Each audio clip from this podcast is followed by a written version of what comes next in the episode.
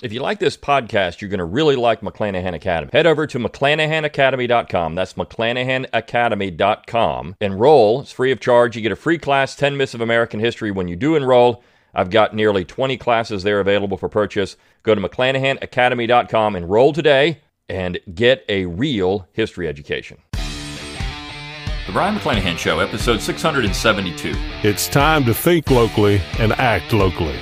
Welcome to the Brion McClanahan Show.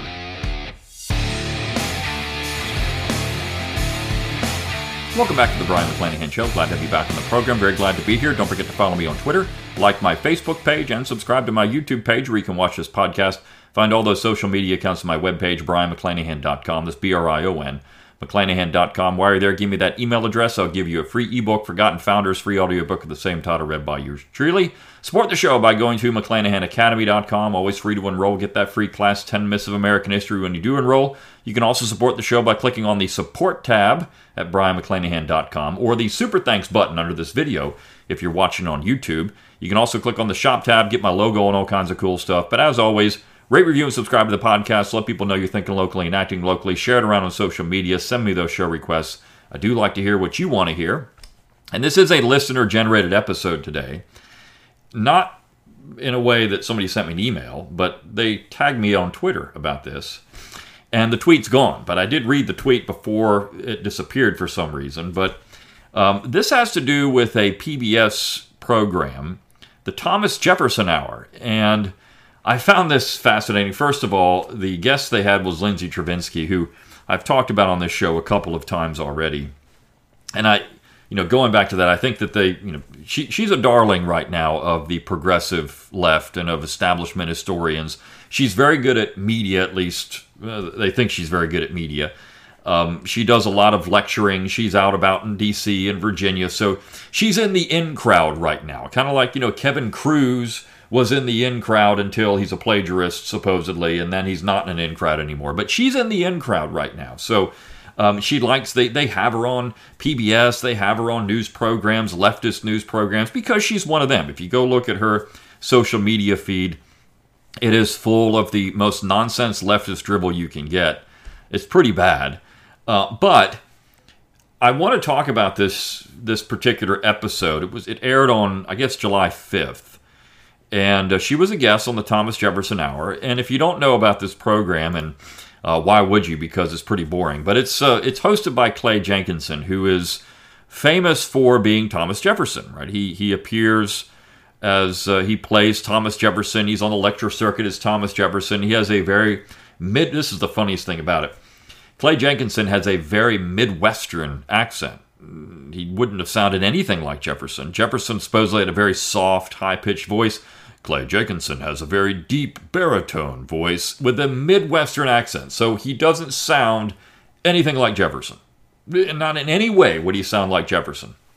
He's also a leftist, um, and uh, so you know, take take it for what it's worth. There. Now you could say, I mean, Kevin Gutzman has made the case that, of course, uh, Jefferson was a leftist in Virginia, but that's as far as it went. So they did a program on July 5th uh, Chervinsky was the guest on this NPR program. Now, this is your tax dollars at work because this is NPR, right? So NPR pays for this. They pay for the production of this. They pay for everything. They probably pay uh, uh, Jenkinson a little bit of money to do this. I don't know. Uh, I know they, they don't pay their guests, but they probably pay Jenkinson a little bit of money.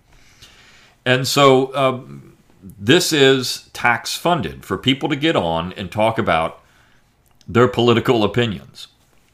Right? I mean, it's not it's not about history. See, my, my program is not tax funded, taxpayer funded, so I can talk about whatever I want. But NPR, if you want to be real about it, should be completely nonpartisan. But it's not. And of course, they do it under the guise of history. This is all about history. So I thought I would go through and I listened to the whole thing. It's about an hour long. And I laughed through a lot of it because it's really bad. Um, but I thought I would go through and point out a couple of things that were just remarkable to me. That you have a person, Clay Jenkinson, who is doing a history podcast, quote unquote, and then a, an historian, quote unquote, who comes on and says the most nonsensical things ever. So let me start with the first part of this. And and I, I, I want to say this because I've already talked about the Dobbs decision and the York uh, pistol and rifle decision, and I've already I've already addressed these things, and they even they even concede some parts of this. Well, you know the. Uh, the, the people that are for these decisions are saying and it only applies to these states, but we have to wake up. This could just be destructive everywhere. And they, they spread, they, they say things that completely aren't true about some of the issues when it comes to, you know, red states that um, now are, are pro-life states. Well, well, there are there are things in place. Uh, you know, for example, Chervinsky talks about uh, ectopic pres- pregnancies, but where those things are protected, um, if there's a health of the mother, life of the mother, well, then a termination is is certainly considered at that point. Um, so ectopic pregnancy. So I mean, this some of the things that she talks about are completely ridiculous. She doesn't even know what she's talking about half the time, which is part of the problem. But again, she passes herself off as this very learned historian who comes out. So I'm going to point out some of the historical errors in both of these people, both Jenkinson and Chervinsky, and uh, and then we'll go from there. So first and foremost, they get into a discussion of the Supreme Court decisions, and Jenkinson starts by saying that the title of this episode is the the opposite of apathy. And there was a listener that wrote a letter. Why would you even listen to this thing unless you were forced to is beyond me or because it's podcast fodder. And why you would take the time to write a letter to it is another whole thing. But a, a, listener wrote a letter in, and they were very upset about the the Dobbs, the Supreme Court, and what the Supreme Court is doing. And they're sitting under their 13 star flag on July 4th, and they can't fathom what's happening to America today. They're very upset. And, and uh, of course, another listener uh, writes in and says, I, I don't like the negative side of your of your past episode. And so Chervinsky says, Well, we love America. It's not apathetic. We're not apathetic to America. We love America so much we're going to criticize it. Now, of course, okay, you can you can see that point, right? I mean, you love where you live, and so when it's not going in the right direction, you want to criticize it. But you see, this is a guy that supposedly is Thomas Jefferson. And uh, he made a statement during the program, which I found fascinating. I'll get to in a minute. But when Chervinsky said something, and see, because Chervinsky's all over the place. Uh, but this is a guy that's Thomas Jefferson. And he's supposed to represent Thomas Jefferson on the lecture circuit, right? That's, that's the idea. So after they got into this thing about the Dobbs decision, the guy said, "I'm going to read the Federalist essays," and and Jenkinson says, "Well, that's uh, that's a tough read. You got to go through it." But let me say some things about federalism. I know that there, we have Jefferson, and we have he was interested in uh, a a a uh, a republic where the states were sovereign, more of a confederation than a national government. Then you have Hamilton, who was interested in more of a national government with some state powers. But let me tell you something about what's happening here. And I'm, par- I, I mean, look, I'm paraphrasing this, and I and I did write some of this down a little more word for word. So let me let me read that. He says, What troubles me is the use of the 10th Amendment uh, to try to, uh, uh, he says, uh, turn back the progress of humanity. The use of the 10th Amendment to try to turn back the progress of humanity. He says, is an attempt to pull back the last 40 years and undo the civil rights of the last 40 years. That's what the 10th Amendment is. He actually says this was a fundamental misuse of the 10th Amendment. So, what happened recently with the Supreme Court, in Jenkinson's mind, is a fundamental misuse of the 10th Amendment. Now, I found that statement fascinating because essentially what he's saying is he doesn't understand the 10th Amendment at all. The 10th Amendment was designed to say these are the only powers, and he says it now, he, he, later he's asked, well, can you de- describe the Tenth Amendment? So he does. So he he says correctly summarizes what the Tenth Amendment was designed to do, but then says what the Supreme Court is doing is a fundamental mis- fundamental misuse of the Tenth Amendment because we don't want to go back to the days of Ozzie and Harriet. This is the kind of stuff that he says. The Tenth Amendment was designed to ensure that only the powers granted to the general government in the Constitution were what the general government could do. Now, if you think about what's happened with the Supreme Court, there's there's nothing in the Dobbs decision that actually invalidated a federal law because there's no federal law on this. So essentially, all the Supreme Court did was say this isn't really under the purview of the federal government, it's going back to the states where it belongs. So Clay Jenkinson is upset that the Supreme Court said, not through the 10th Amendment, but because of a misuse of the 14th Amendment, and, and gets into that later, but a misuse of the 14th Amendment, there's no federal right to any of this stuff. In other words, the states are where this stuff should happen, anyways. And so all the Supreme Court did was just say, we're going to abide by uh, the the fact that there's no federal law here. This is a creation. This is policy made by the Supreme Court, and the Supreme Court shouldn't do that. That's all that happened there. Now, you could say in the New York decision, I would actually agree with Jenkinson and Chervinsky. The New York decision was a bad decision by the Supreme Court. I disagree with them. Well, I'll say this. I actually also agree with them in some ways on the issue with the football coach. It was not a First Amendment issue there. They would say it is. So I sort of agree with them and sort of the They say this is a First Amendment issue, but it's really not. It's a state issue. Now Jenkinson and his wife, who's a great lawyer, said this is a this is really a, a separation of church and state, even though, of course, that's not in the Constitution or the Bill of Rights. That's something, and he uh, Jenkinson admits it. This is a letter, and so yeah, the letter is just a letter. It really had no legal bearing or anything. So the Supreme Court created this out of thin air, and then they were going to go on and criticize the Supreme Court. The Supreme Court created all these things they're upset about, deeply troubled about. They said this. This is troubling. This is troubling over and over. This is this is uh, you know progressive historians speak for. I don't know how to figure this out because it goes against my policy directives and my policy wishes because the Constitution doesn't work the way I want it to. That's troubling. It's troubling to me. It's troubling. So uh, he, he says this is a fundamental misuse of the, Tenth Amendment is designed. It's it's actually the proper use of the Tenth Amendment. The Tenth Amendment says you, the general government doesn't have any powers over these things. Uh, if it's not here, it doesn't have any power over that. It can't do anything there. So that's a proper use of the Tenth Amendment to say this is a state issue. It's not a misuse of the Tenth Amendment. It's the proper use of it. Now, if you want to have some kind of amendment that would say that these things are covered that the Supreme, uh, the, I'm sorry, that the Congress can do these things, well, then it wouldn't be a, it would be an improper use of the Tenth Amendment to say this goes back to the states. But the Tenth Amendment was there because the ratifiers were worried about the fact, and, and Jenkinson calls it an anti-federalist amendment. It wasn't. It was a real Federalist amendment. It was to, designed to ensure that the central authority would not abuse its powers. It's not an anti Federalist amendment, it's a Federalist amendment. It's an anti national amendment, is what it is. It's to ensure there's no nationalization of the general government. That was the whole point. So when, when you look at what Jenkinson says, it's just completely laughable. This is a laughable statement. It's a misuse of the 10th Amendment. But again, this is what NPR is funding and promoting as public radio. Somebody who would say something like that. Uh, then they get into Chervinsky actually gets off on a, on a point where she starts railing against the Supreme Court. And she said, This is the left has rediscovered the problems with the Supreme Court when it doesn't act as a policy arm for their agenda. Okay, th- this is funny to me.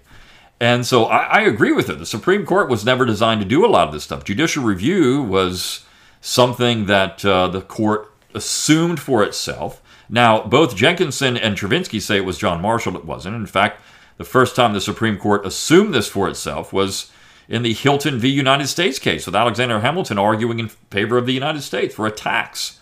That was the first time that the court actually upheld one of Hamilton's programs, his tax. His carriage tax, essentially, is what they upheld. That was where judicial review was born. It's just that in 1803, Marshall invalidates a federal law. Now, again, invalidates a federal law. Now, let me go back to a little bit of an understanding, original understanding here. During the ratification process, this was brought up, and Patrick Henry himself would stand up and say that I certainly hope that the federal courts will invalidate unconstitutional laws. He hoped that would happen. If the law is unconstitutional, well, the federal court should invalidate an unconstitutional federal law. But the whole catch was the states. You see, because we still had a federal republic. Even Hamilton recognized that. We still had a federal republic. That wasn't going away once the Constitution was ratified. We didn't have a national government. In fact, they made very caref- care- very carefully said, "We don't have a national government. We're not getting a national government." That's not what the Constitution does because if anyone thought it was that, it never would have been ratified to begin with. James Wilson of Pennsylvania, Tench Coxe of Pennsylvania. These are people that were very careful to point out we don't have a national government. Even Hamilton, right? All of the proponents of the document were careful not to call it a national government when they were pressed because they knew that if they really pushed that agenda, it would fail. Those in Massachusetts, those in Virginia, those in New York. Hamilton in New York in Poughkeepsie makes uh, several speeches in favor of a federal republic. He's called out on it. John Lansing says, I think you're lying because it's not what you really want. And of course, Hamilton, no, no, no, no, I really do believe it. So there you go. Pennsylvania, James Wilson makes several speeches in favor of a federal republic. His State House yard speech is in favor of a federal republic. The central power central powers are so limited, they're really not noticeable. The states have everything else. In Virginia, you have the entire pro Constitution delegation making this very argument. In Massachusetts, the exact same thing. They're all doing it. Right? They're all doing it. Doesn't matter, take your pick. It could be Connecticut too. It could be any of the states that even had a semblance of an opposition. This is what they had to promise, or the Constitution would not have been ratified. So you had contentious, uh, uh, at least in Connecticut, well, the, the opposition was essentially beaten up and run out. I mean, they couldn't publish their, their opposition. You know, um, this was a real difficult situation. But you had pretty good opposition in Connecticut, also in Massachusetts, in Pennsylvania, in New York, in Virginia. You had you had good oppositions uh, good opposition to the uh, general government in those states. Not as much in, of course, in North Carolina, Rhode Island, not as much in South Carolina or Georgia or Delaware or Maryland, not as much. Uh, New Jersey, not as much. Uh, but certainly you had it in all these other states. Okay, so enough to block the Constitution.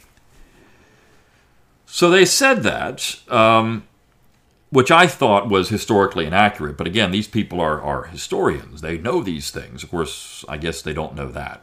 Um, so, you know, that's that's a quibble, but I mean, it's an important quibble because if you're going to pass yourself off as being some type of expert on early American history and the powers of the court, well, then you need to understand that judicial review was not invented in 1803 and that John Marshall himself stood up in the Virginia Ratifying Convention and essentially said that uh, he would support judicial review, but he would uh, of federal law, but not state law, and that was the important caveat. You had to have that because this is where people were worried.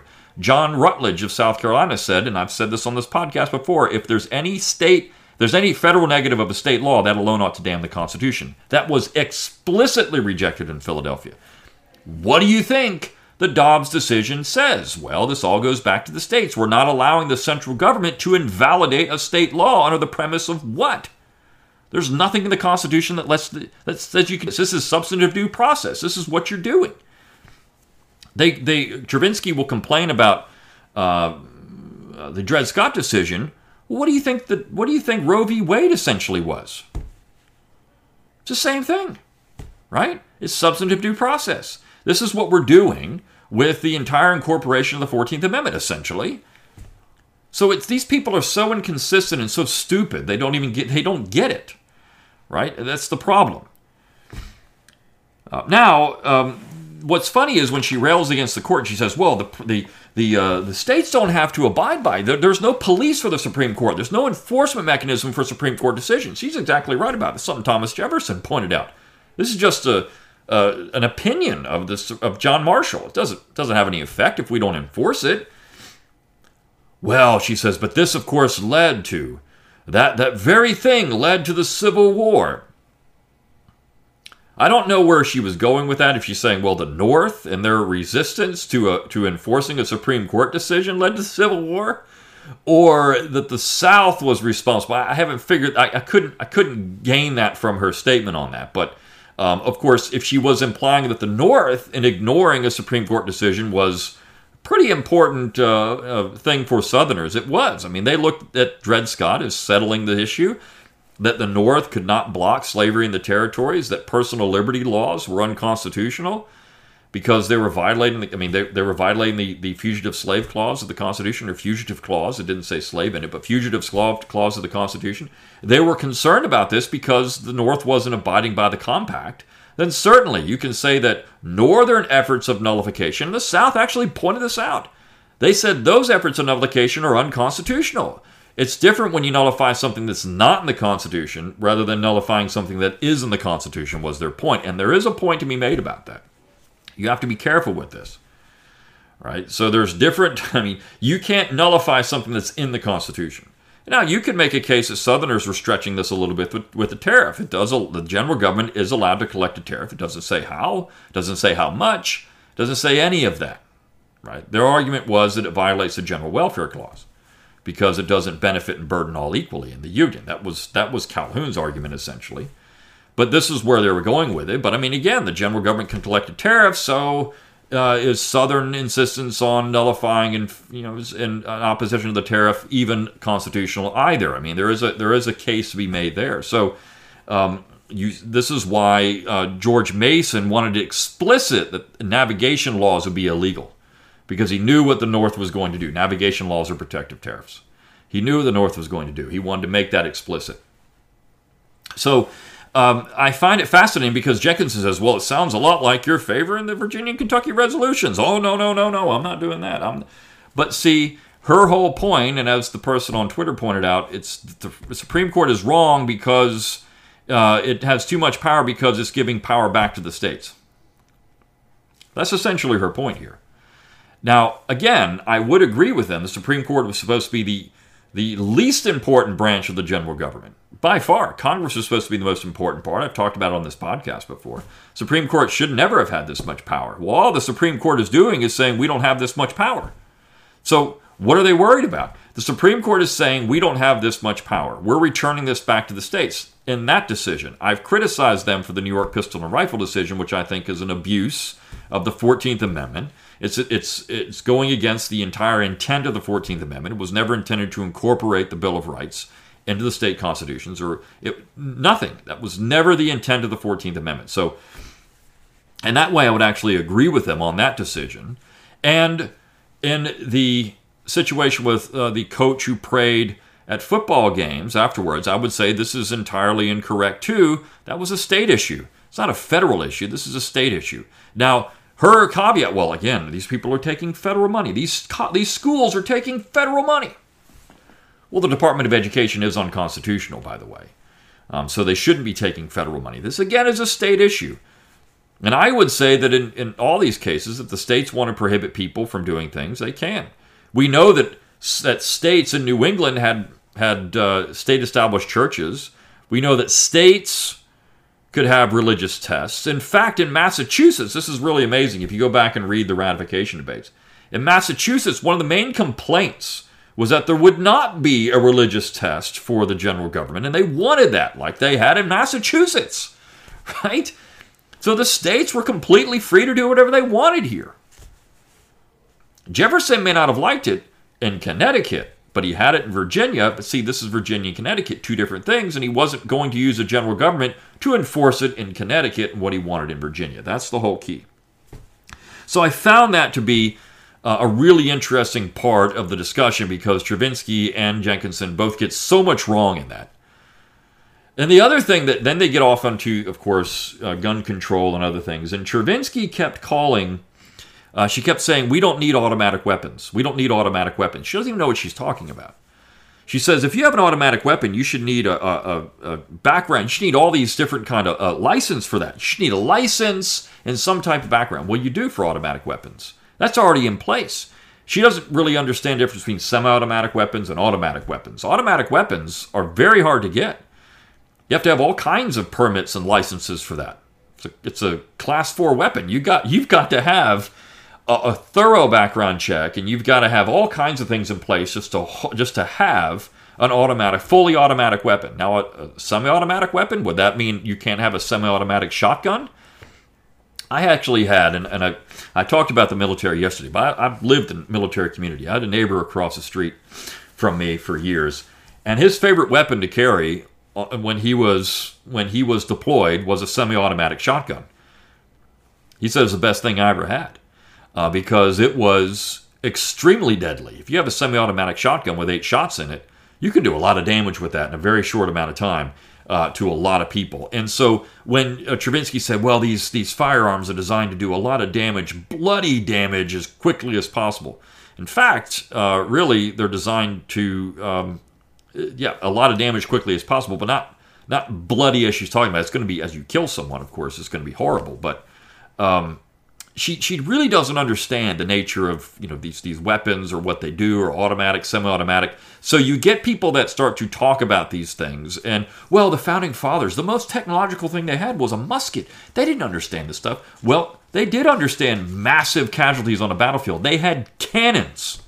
They had cannons. And if you don't know about a cannon you can put all kinds of things in a cannon. It's a great big shotgun. You can fill it full of nails and put powder in it, and as your infantry comes up, you fire it out and you kill a lot of people really quickly. Uh, so, yeah, they did. And you know what?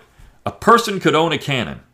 They could have a cannon, they could have it at their house, they could shoot it anytime they wanted. It was perfectly legal to own a cannon. In fact, even into the 1860s, it was perfectly legal to own your own uh, ironclad, right? I mean, uh, the Confederacy, now I know this is in the South, but uh, they still have the same tradition. The Confederacy, private individuals were building ironclads. You could, if you're a private individual in the in the uh, 18th century, you could build a, a, a, ship and you could put cannons on it and you could sail it around. You could get a letter of marque. And you could sail around as a private individual, a privateer. You're a pirate, and you could you could kill people, right? So I mean, they had cannons. They understood weapons of mass destruction. They had these things.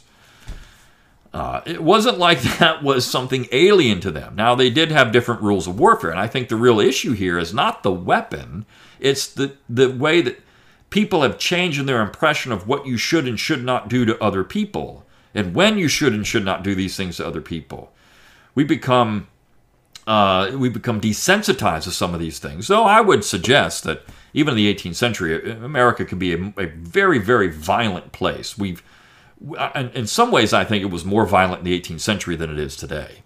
Uh, violence was, was much more accepted than it is today, which is why these things are so, so shocking now when, when, when stuff like this happens, because uh, we don't think that we should have uh, be subject to violence. But think about people on the frontier. They're subject to violence all the time. All the time. I mean, it was a daily fear that you would be subject to violence in one way or another. Um, so violence was a was a reality of life in the 18th century for a lot of Americans. In the 19th century, for a lot of Americans, particularly those on the frontier, it was a very violent place. And uh, even in in your cities and other places, I mean, violence was something that could happen and happened quite a bit. So I found that to be funny. Um, she also talks about, you know, the, uh, later in the podcast, they get into the right to marriage. And Jenkinson brings up, well, we have the Ninth Amendment, which has all these other things. And then Chervinsky says, yeah, and then the 14th Amendment, we, we can say that, you know, there's these rights. Well, there's no right to this. There's no, well, we think there's rights, like there's a right to marry in the Constitution. I want to know where. Right? Well, that's the 14th Amendment. She says the 14th Amendment was designed uh, because slaves, this is part of it, slaves couldn't get married. Now, I've read all the debates surrounding the 14th Amendment, and I don't remember that being brought up at all. In fact, the real issue for people that were the Republicans were proposing the amendment was the ability to hold property and sue in court. This is what it was on the heels of the failed civil rights acts of the Reconstruction period. They wanted to make sure that those civil rights acts, which were declared unconstitutional, would be part of the federal apparatus so that former slaves, freedmen, could sue in court and own property.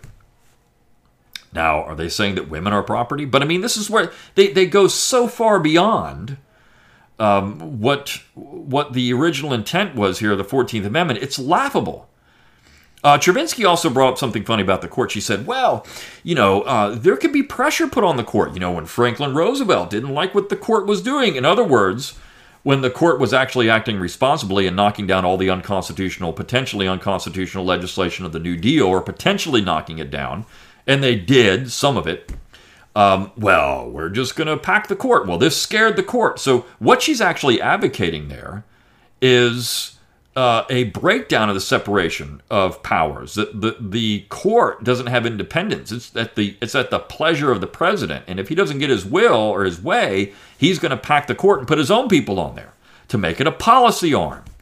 The left, every now and then, even though they're so, or we're really troubled by the court right now. We're living in a court. The court just doesn't. The court, the court, the court, the court. Right? The court is just not doing what what and we, we judicial review isn't part of the process. We can't do these things. What they really are admitting is that when the court doesn't act as a policy arm, they don't like it, or it does act as a policy arm, but not in the way they like. They want to change it. But when it acts as a policy arm for what they like, well, the court is fine.